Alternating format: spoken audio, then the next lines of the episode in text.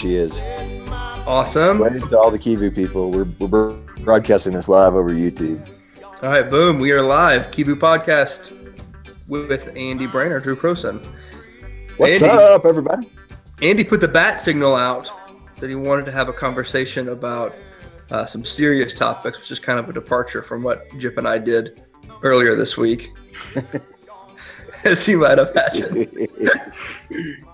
hey, I, I, I'm sure there was some seriousness in that conversation, but you know, we seriously discussed 1960s James Bond movies in a serious and important, an important way.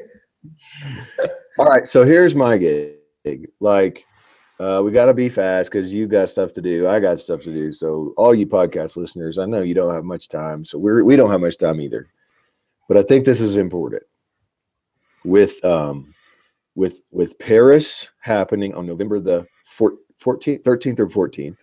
Yeah. We had Beirut happening the day before. We had San Bernardino, California happen just two weeks ago.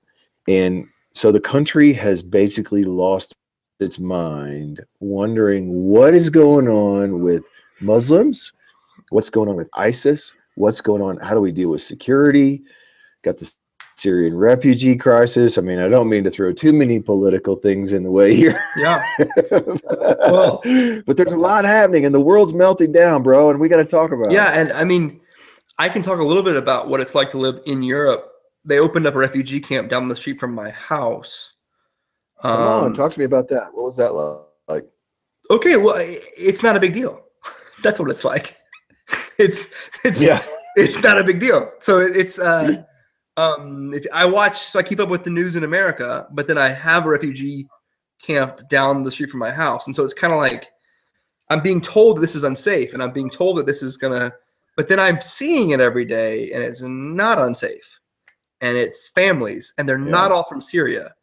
A lot of them are from the Balkan states, and some of them are from Afghanistan, some of them are from Iraq and Syria and Iran. It's just people, and uh, and what's what's being also left unsaid is that a lot of these people, um, kind of similar to any government overthrow that happens around the world, unfortunately, if you're able to make it out, a lot of times you're not poor. So some of these people are doctors and lawyers from Syria who Mm. had the cash to get out of Syria, but now they don't have any cash because they can't be doctors and lawyers in Germany. But they're educated people. They're people who want to work. They're people who need uh, something to do. And I, so to this, the whole idea of they're just these uh, extremists who have come to Germany to to wreak havoc. That's just that's not true. They're, they are they are the people who are running because they know anytime a government is toppled, the educated people are the first to be killed off. And so they know that ISIS is going to be gunning for them because they're the educated, secular, moderate Muslim, not the uh, ex- not the extremist. And so when I see my home state, like tech, my home state, Texas, trying its hardest to keep refugees out, I, I don't I don't get it. They're they're not seeing what I'm seeing. I'm I'm looking out the window at a refugee, not talking about them like they're not real people. Yeah, so I think that's part of the problem is we we don't have a face, and the face that has been given to the refugee is ISIS extremist Muslims coming to kill Americans in quote unquote gun free zones. And I think that I think you make an important point. First people out are always the people that are educated. Second point, ISIS is evil. I mean, I think everybody in the world can see that this death cult that's going on in Syria, in northern Syria, is totally 100% evil. Um, I was talking to a State Department guy last week, and he says there's five ways to get into America. You can get into America on a tourist visa, super easy. You Yeah. show up, you do the tourist thing. You can get in on a work visa. It's a little bit more complicated because you have to prove that you have a job and you have a company that sponsors you. You can get in on the um, the marriage visa, which the, evidently this lady in San Bernardino did, which is again it's a little bit more stringent, but not very. You can Yep. get in on a. You can come illegally. You can just cross the border, or you can apply for Syrian, or you can apply for refugee status. Refugee status in America, just so everybody knows this, is a two-year process for people to vet and and the ability to get in on refugee status in america is not easy. No, it's the hardest And one so, to do. so as we it's the hardest one to do. So if we really want to talk about refugees and we want to say we want to protect our communities and our neighborhoods from isis then we ought to be talking about the easy visas to get in. If we do that just so everybody knows if we start saying it gets harder and harder to get into america then that little blue passport that you use to go to other countries is also going to be vetted and you're not going to be able to just show up at airports anymore you're going to have to like go to the embassy of maybe germany maybe and Yeah. say i need a visa and then we're going to go through a vetting process there so this is not just a we have to protect our own homeland problem this is a problem Yep. Have you ever Those been to of you who are into Brazil? wanderlust never been to brazil You know why you've never been to Brazil? I haven't either. Brazil is one of the hardest countries to get into as an American. And the reason Brazil is one of the hardest countries to get into as an American is because Brazil's government doesn't like the fact that America requires Brazilian citizens to go through all this process to get a travel visa to America. So to get a tourist visa to Brazil, you have to physically go into a Brazilian consulate. You can't mail it off. You got to drive to DC or Houston or one of the places that has a Brazilian consulate, stand in a long line, and hopefully get a visa to Brazil. Then buy your flight. You can't do that. You don't have to do that to go almost anywhere else in the world as an American. A lot of other countries you have to do that to go everywhere. Saudi, you got to go. You got to go through a both lot you and i've been to saudi process. China, China has a visa process that's a little bit extensive. I mean, it's a little easier, but but it's not it's not like you can just show up. So I just think that we have to weigh what are we actually saying? And then and then maybe the deeper question is why are we responding the way that we're responding? 14 people got killed in California in a brutal murder and it's awful. But how many people died in a car wreck that same day? We're not talking about stopping to drive. We're not talking about limiting driver's license. The Planned Parenthood guy, Planned Parenthood clinic up, was a white male who shot up a Planned Parenthood clinic, and he shot was it half the same? He shot killed like six people in a Planned Parenthood clinic in Colorado Springs.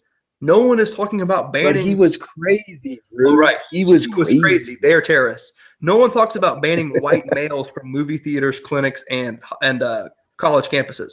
It seems like white males do a lot of damage on movie theaters, college campuses, and clinics. We're the ones who are shooting those up. Yet no one is talking about banning us from America because we're already there. So it seems to me like logic has been thrown out the window. Fear has entered into our heart. And and so I tried last week to ask some questions about ISIS on my Facebook wall. I don't know if you saw this, but that was really an interesting test to see kind of what do people think about ISIS and Muslims. My first foray was what do you think about ISIS? Who are they? Where do they come from? An important conversation we need to have because they are evil. The if you go read the comments on that that question, nobody wanted to talk about facts.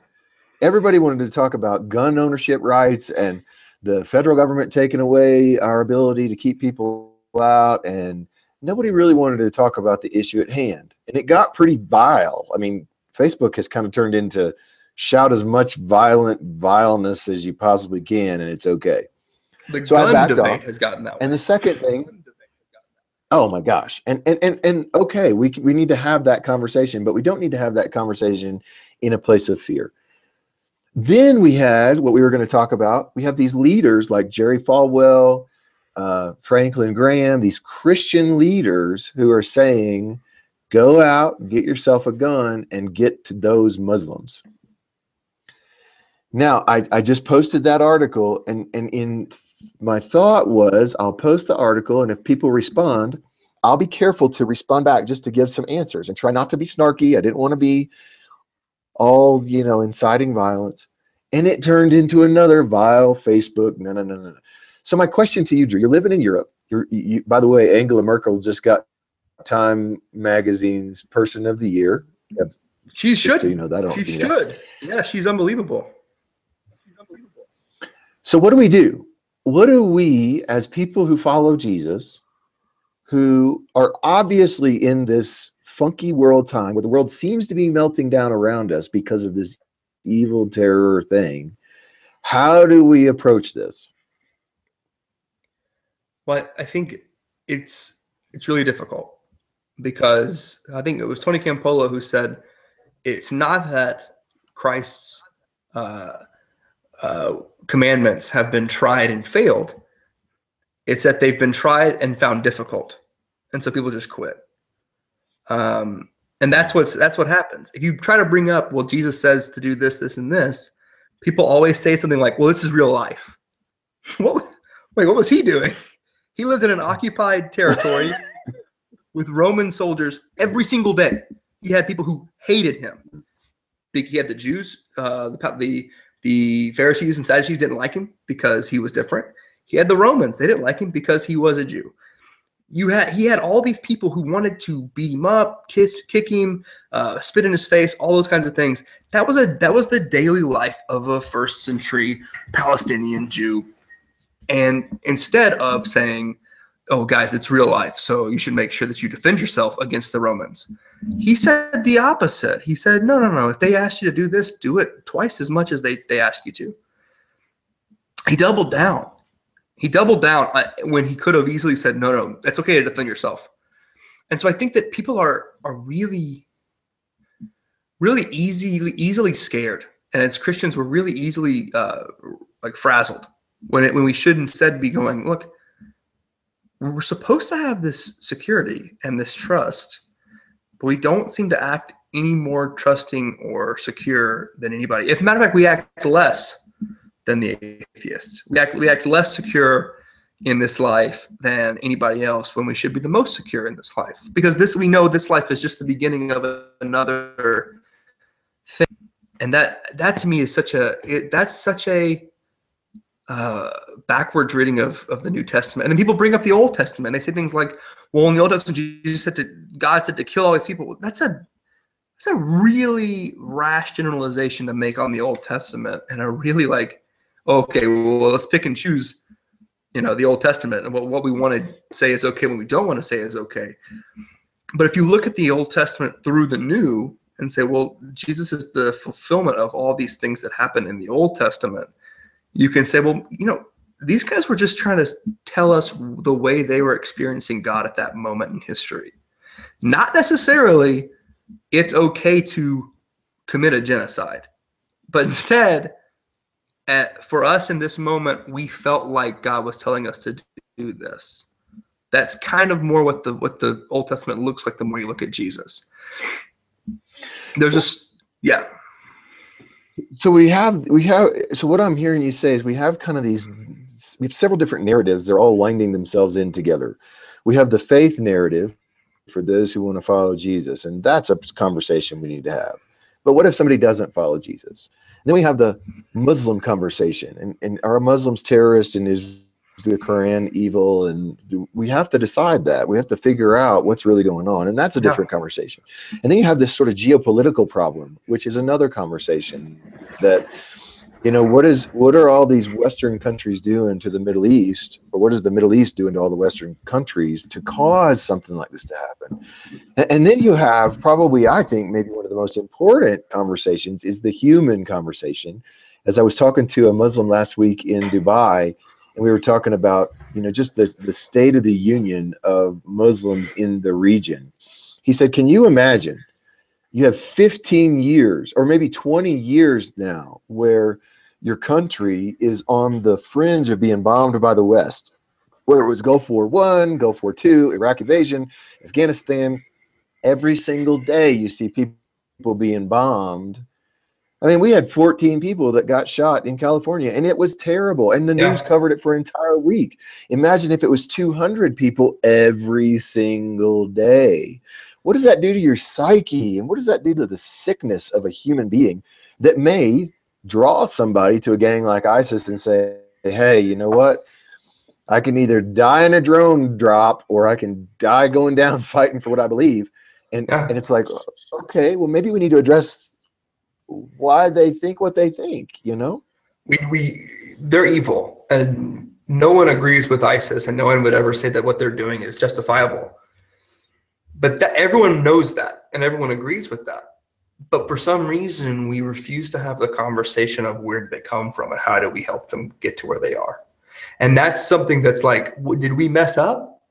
And although I, is it productive to ask we mess up? Does that question help us solve problems?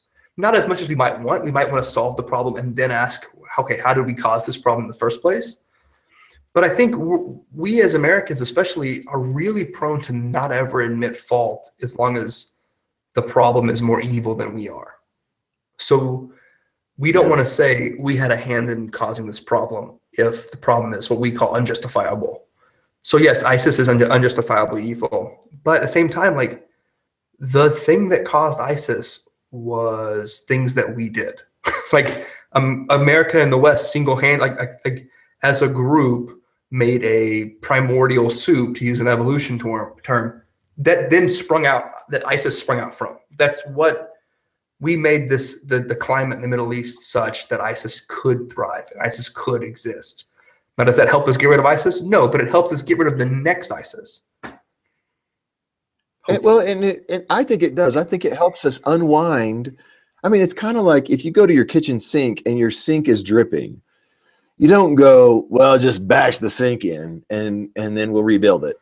You go, well, I wonder why it's dripping, right. and you start investigating like the problem. And once you find the problem, then you can address this, address the solution in a more logical way. Maybe you just need a little plumber's tape, or maybe you need a new faucet, but you don't know that until you decide what the problem really is. And so when we unwind what we've done or what is what has happened in the Middle East, and we say, you know, we've caused this what I think is PTSD all over yeah. the Middle East in a real rational sense. Maybe we unwind that and we go, okay, how do we give care? Like, how do we, instead of dropping bombs, let's drop psychologists. Instead of dropping bombs, let's drop schools. Instead of dropping bombs, let's drop hospitals. And maybe when the when the larger group of people see America as a helping hand, and the West, you know, we're here to help you instead of hurt you.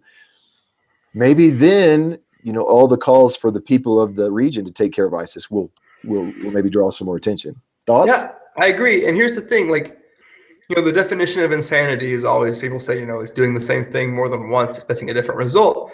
We've been at war in the Middle East since 2001. It's the longest war America has been. Oh, in. since 1991. Right, you could say it's 1991. 1991. We've been at every turn when something happens, 9/11, whatever. The first option is we should go bomb them. Okay, well, we've since let's say since since 9/11, we have been dropping bombs in Iraq since 2003. ISIS exists. What's the what have we solved? What has the bombing solved? We did that with Bush as president. The and ISIS exists.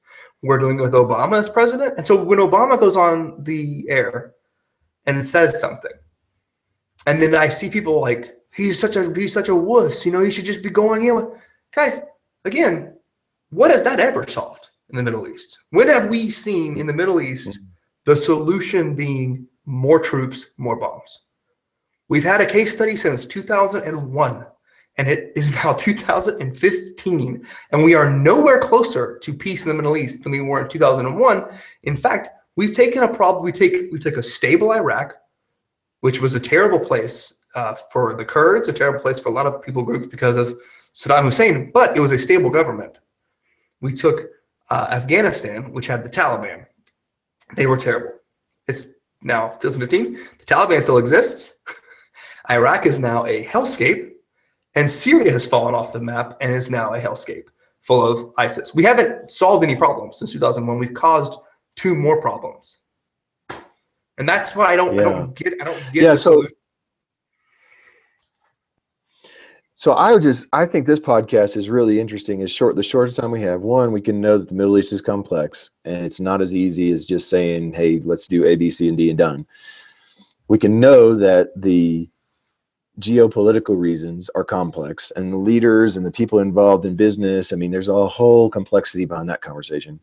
And we can know that the Christian response is complex. And so my my whole reason for even touching this issue is that people who follow Jesus can back up a little bit and just admit we don't we don't know all the players. We're not as smart as we think we are. When you get on face, Facebook and you start spewing all the language, just make sure when you spew language that you're you're intelligent. And and at the end of the day, like you said, we already know that this life is short. We already know that our job here is different. We already know that the kingdom of God is different than the kingdom of the world.